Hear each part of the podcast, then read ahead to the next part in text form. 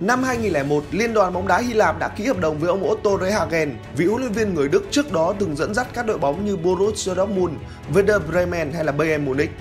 Ngay khi nhậm chức, ông đã cho các cầu thủ Hy Lạp luyện các bài tập nâng cao thể lực bởi với huấn luyện viên Otto, nếu không có thể lực tốt, bạn không thể thi đấu. Và quan trọng hơn cả, ông đã xây dựng một đội tuyển quốc gia đoàn kết và thân thiết. Chính những điều tưởng chừng như rất nhỏ đó đã tạo ra một Hy Lạp thần kỳ sau này. Hy Lạp là một đội bóng đoàn kết, nơi mà các cầu thủ coi nhau là anh em. Chúng tôi thường ngồi lại bên nhau để bàn luận sau mỗi trận đấu, dù thắng hay thua. Do đó các cầu thủ tiến bộ sau từng trận đấu. Quan trọng hơn, 23 cầu thủ đều có một ngôn ngữ bóng đá duy nhất. Sau 24 năm vắng bóng tại đấu trường châu Âu kể từ năm 1980, Hy Lạp đủ điều kiện để tham dự Euro 2004 tại Bồ Đào Nha. Và với việc có sự góp mặt của các ứng cử viên hàng đầu như đương kim vô địch Pháp, đội tuyển Đức, đội tuyển Ý, Tây Ban Nha hay đội bóng chủ nhà Bồ Đào Nha thì thực sự không ai quan tâm quá nhiều đến sự có mặt của Hy Lạp bởi trong đội hình của họ không sở hữu những ngôi sao nổi bật tại châu Âu. Nhưng khi tránh được những áp lực, tránh được sự quan tâm quá mức của giới truyền thông, đoàn quân của huấn luyện viên Otto lại trở nên tự tin và gắn kết hơn cả. Chúng tôi ý thức được sức mạnh của mình. Ở châu Âu, Hy Lạp chỉ được đánh giá là đội bóng chiếu dưới, nên chúng tôi cần phải chứng minh những phẩm chất mà mình có. Bên cạnh đó, bị đánh giá thấp với Hy Lạp lại là một lợi thế bởi chúng tôi vào trận với tâm lý hoàn toàn thoải mái và tự do chơi theo lối chơi của mình. Và những gì mà huấn luyện viên Otto đã trang bị cho các cầu thủ của mình sau 3 năm đã phát huy hiệu quả đúng lúc. Họ đã hóa thành những chiến binh Hy Lạp thực thụ khi bước vào Euro 2004 và ghi tên mình vào lịch sử khi lần đầu tiên đăng quang tại một kỳ Euro với một cách mà chẳng người hâm mộ nào có thể quên.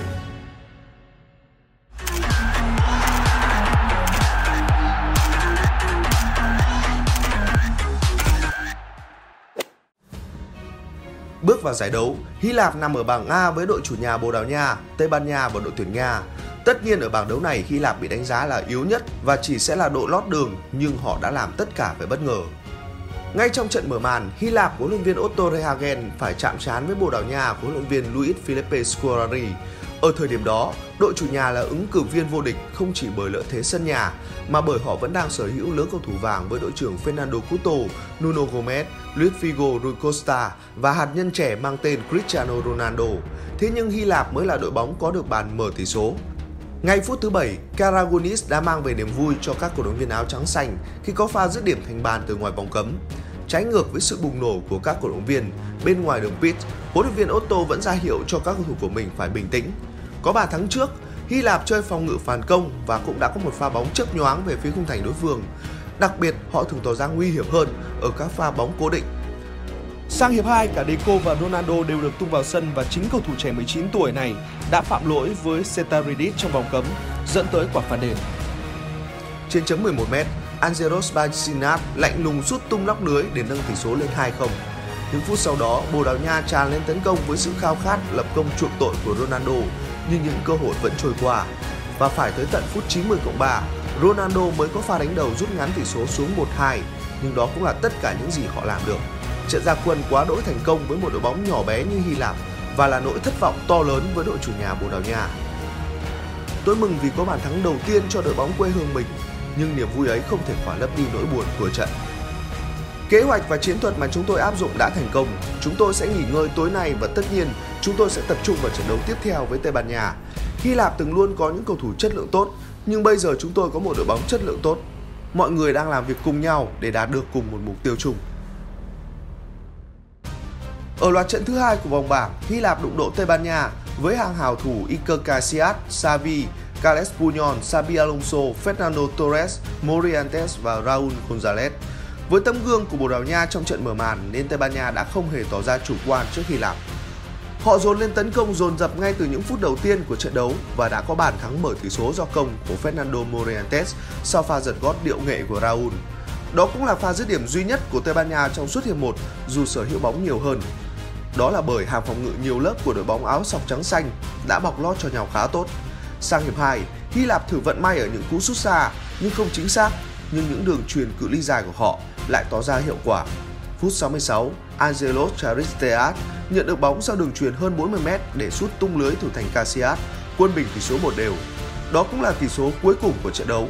Với 4 điểm có được, Hy Lạp tràn đầy hy vọng vượt qua vòng bảng lần đầu tiên tại một kỳ Euro. Trận hòa này cho thấy việc giành thắng lợi trước Bồ Đào Nha không phải là may mắn. Chúng tôi là một tập thể nghiêm túc, giàu kinh nghiệm và có cá tính riêng. Chúng tôi đã chiến đấu đến những phút cuối cùng với Tây Ban Nha như thể chúng tôi bằng đẳng cấp với họ. Huấn luyện viên Otto đã nói với chúng tôi không được phép nản lòng và ông ấy đã thuyết phục chúng tôi rằng chúng tôi vẫn còn cơ hội để làm một điều gì đó trong trận đấu này. Đây là một trận đấu tuyệt vời. Tôi tin rằng Tây Ban Nha sẽ có thể góp mặt tại tứ kết dù cho trận tới gặp Bồ Đào Nha sẽ rất khó khăn. Và ở lượt trận cuối cùng của vòng bảng, Tây Ban Nha đã thất bại 0-1 trước đội chủ nhà Bồ Đào Nha. Chính vì vậy, dù thất bại với tỷ số 1-2 trước đội tuyển Nga, thì Hy Lạp vẫn may mắn vượt qua vòng bảng nhờ xếp trên Tây Ban Nha ở hiệu suất ghi bàn. Họ sẽ phải đối đầu với đội nhất bảng B và thật không may cho Hy Lạp, đó lại là đương kim vô địch Pháp. Đương nhiên, Pháp vẫn là ứng cử viên hàng đầu cho chức vô địch khi sở hữu những ngôi sao hàng đầu như thủ thành Bate, Lizarazu, Gala, Makelele, Zidane, Angri hay Trezeguet, người đã có bàn thắng vàng giúp Pháp vô địch tại Euro 2000. Còn đội hình của Hy Lạp thì vẫn vậy, với những cái tên khiến người hâm mộ đọc trẹo cả mồm mà chẳng có mấy những người nổi tiếng. Bước vào trận đấu, Hy Lạp tỏ rõ tâm lý thoải mái của một đội bóng thắng thì tốt mà thua thì cũng chẳng sao. Rõ ràng Pháp mới là đội bóng có nhiều điều để mất hơn, Chính vì thế những phương án tiếp cận khung thành của Bate cũng trở nên khá đa dạng, từ những pha bóng sút xa đến những tình huống cố định. Hy Lạp cũng khiến cho cổ động viên Pháp không ít lần phải toát mồ hôi. Những cầu thủ vô danh của Hy Lạp bỗng trở nên thanh thoát lạ kỳ. Họ sút được 4 lần trúng khung thành và cả 4 trong hiệp 1 nhiều gấp đôi so với đội tuyển Pháp. Sang hiệp 2, Pháp quyết định tăng tốc nhưng sự bọc lót quá tốt của hàng phòng ngự Hy Lạp đã khiến các chân sút của gà trống có phần nản trí. Mãi dâng cao tấn công, Pháp rơi vào bẫy phản công của đối thủ Pha xuống biên rất nhanh của đội trưởng Zagorakis và pha tạt bóng vào chuẩn xác đã giúp Karisteas bật cao đánh đầu hạ gục thủ thành Bate. Đó thực sự là một phần thưởng xứng đáng cho những nỗ lực không biết mệt mỏi của các chiến binh Hy Lạp. Và khi tiếng còi mãn cuộc vang lên, báo hiệu chiến thắng cho đoàn quân huấn luyện viên Otto, thì đó cũng là lúc các cầu thủ Hy Lạp ăn mừng như thể họ vừa giành được chức vô địch. Đó cũng là điều dễ hiểu, bởi nếu so về danh tiếng và thực lực thì chẳng ai tin Hy Lạp có thể đánh bại được đương kim vô địch Pháp. Đây là một vụ nổ lớn trên toàn thế giới và là một cơ hội tuyệt vời cho nền bóng đá Hy Lạp. Tôi muốn chúc mừng các cầu thủ của mình bởi họ đã chơi trận đấu này bằng tất cả đam mê. Đã có thời điểm Pháp luôn chuyển quả bóng nhanh hơn, nhưng chúng tôi đã thi đấu quá tuyệt vời và giành chiến thắng. Các bạn chơi phụ thuộc vào cách chơi của đối thủ và chúng tôi không cho họ chơi bóng.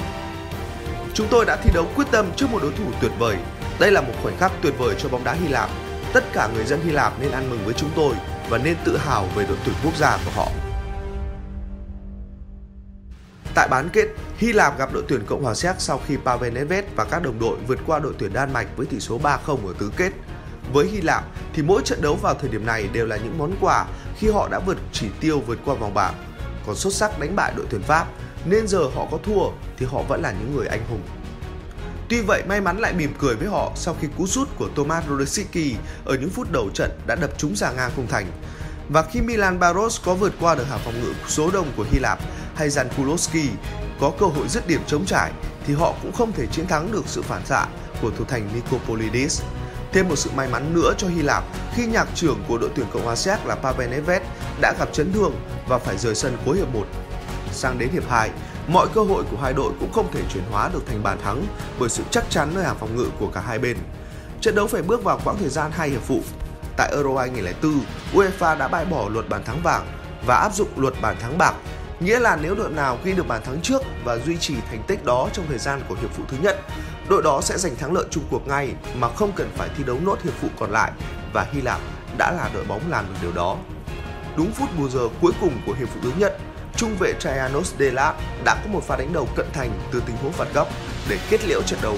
Người Hy Lạp không dám tin vào mắt mình khi họ là đội sẽ tiến vào trận chung kết để gặp lại chủ nhà Bồ Đào Nha và đứng trước cơ hội làm nên lịch sử đó là một cách tuyệt vời để giành chiến thắng, đó là vẻ đẹp của bóng đá. Đây là một ngày tuyệt vời với chúng tôi và là một ngày đen tối đối với người Séc. Đây là một giấc mơ, giống như chúng tôi đang ngủ và chúng tôi không hề muốn thức dậy. Chúng tôi đã có chút may mắn, nhưng chúng tôi đã ghi bàn và vào chung kết. Bây giờ chúng ta sẽ có trận chung kết thần tiên. Chúng tôi đã đánh bại Bồ Đào Nha trong trận đầu tiên và giờ là trận chung kết trong mơ khi họ lại có cơ hội phục thủ. Chúng tôi là đội cửa dưới, nhưng trong bóng đá điều gì cũng có thể xảy ra. Chúng tôi chẳng có gì để mất cả. Ngày 4 tháng 7 năm 2004, mọi nẻo đường đều hướng về sân vận động Dalus tại thủ đô Lisbon để đón chờ trận chung kết Euro giữa đội tuyển Bồ Đào Nha và đội tuyển Hy Lạp. Lần đầu tiên trong lịch sử Euro và cả World Cup, hai đội gặp nhau ở trận mở màn lại đối đầu nhau ở trận chung kết. Đây là một trận đấu có ý nghĩa vô cùng lớn với cả hai quốc gia, bởi đây cũng là lần đầu tiên họ giành quyền tham dự trận đấu cuối cùng của một kỳ Euro. Người Bồ tự tin đã rút kinh nghiệm sau trận thua đầu giải, còn Hy Lạp cũng tin vào câu chuyện cổ tích sẽ kết thúc có hậu dành cho họ. Bồ Đào Nha đương nhiên là đội chủ động hơn khi kiểm soát được thế trận, nhưng những pha dứt điểm của họ cũng chỉ đến từ bên ngoài vòng cấm và chẳng thể làm khó được thủ thành Nicopolidis. Trong suốt cả hiệp 1, Hy Lạp cũng chỉ có một pha dứt điểm duy nhất nhưng cũng chẳng đi trúng khung thành. Sang đến hiệp 2, Deco liên tục có những tình huống đột phá và ngã trong vòng cấm của Hy Lạp, nhưng trọng tài đều không thể thổi phạt penalty và khi tấn công nhiều mà không ghi được bàn, Bồ Đào Nha lại phải đối mặt với quy luật nghiệt ngã của bóng đá. Ở phút thứ 57, tiếp tục là một tình huống cố định. Angelos Basinat đã có một pha treo bóng chuẩn xác từ tình huống phạt góc để Caristeas có bàn thắng thứ ba tại giải đấu và đó là bàn thắng đã đi vào lịch sử. Dù sau đó Bồ Đào Nha vẫn làm chủ thế trận và tung ra rất nhiều các pha bạn dứt điểm của Ronaldo, Figo hay Rui Costa, nhưng họ không thể tìm kiếm được bàn thắng quân bình tỷ số bởi sự xuất sắc của thủ thành Nicopolidis.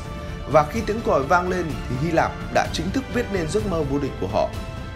Những niềm vui của các thủ Hy Lạp đối lập với giọt nước mắt cay đắng của Ronaldo. Cho đến giờ tôi vẫn không thể tin rằng Bồ Đào Nha đã thua. Chúng tôi lại lỡ hẹn với ngôi vua của một sân chơi lớn. Euro 2004 là giải đấu lớn đầu tiên và cũng là thất bại cay đắng, đầy nghiệt ngã đầu đời của cá nhân tôi. Chúng tôi xin lỗi và mong muốn nhận được sự tha thứ của tất cả người dân Bồ Đào Nha khi chúng tôi không thể hoàn thành mục tiêu đề ra. Thật khó chấp nhận một kết quả như thế này. Họ đã thắng bằng cách phòng ngự, họ đã thắng bởi họ biết chơi theo cách đó. Chức vô địch Euro 2004 là kết quả làm việc cật lực của các người Hy Lạp trong hơn 3 năm trời. Trước đây chúng tôi chẳng có tiếng nói gì trên đấu trường châu lục, nhưng kể từ nay chúng tôi đã có một vị trí xứng đáng trên bản đồ bóng đá châu Âu. Đó cũng là mục tiêu của chúng tôi trước khi giải khởi tranh. Các tuyển thủ của chúng tôi đã cho thế giới biết những điều kỳ diệu mà Hy Lạp có thể làm được. Sự tự tin, đoàn kết và năng động thể hiện sức mạnh tập thể của người Hy Lạp chúng tôi. Trên thực tế, lối chơi của Hy Lạp ở Euro 2004 không có gì đặc biệt và thậm chí có phần hơi tiêu cực. Họ chủ động lùi sâu để phòng ngự trong phần lớn thời gian của trận đấu và cố gắng chuyển hóa tình huống bóng chết để ghi bàn. Điều đó ai cũng nhìn thấy, nhưng không đội tuyển nào có thể dễ dàng chọc thủng lưới được hàng phòng ngự có tổ chức và vô cùng chặt chẽ đó. Phần lớn người hâm mộ sẽ tiếc cho thế hệ vàng của Bồ Đào Nha khi họ không thể đăng quang trên sân nhà, nhưng rõ ràng chức vô địch của Hy Lạp cũng hoàn toàn xứng đáng. Họ không cần ngôi sao mà chiến đấu bằng sự đoàn kết, bằng tính kỷ luật trong chiến thuật và trên hết là sự bền bỉ dẻo dai đến mức khiến các cầu thủ phải cảm thấy khó chịu. Sau giải đấu, những người anh hùng của Hy Lạp đã trở về dáng vẻ bình thường ở các câu lạc bộ và thành tích ở cấp độ đội tuyển cũng không còn được duy trì.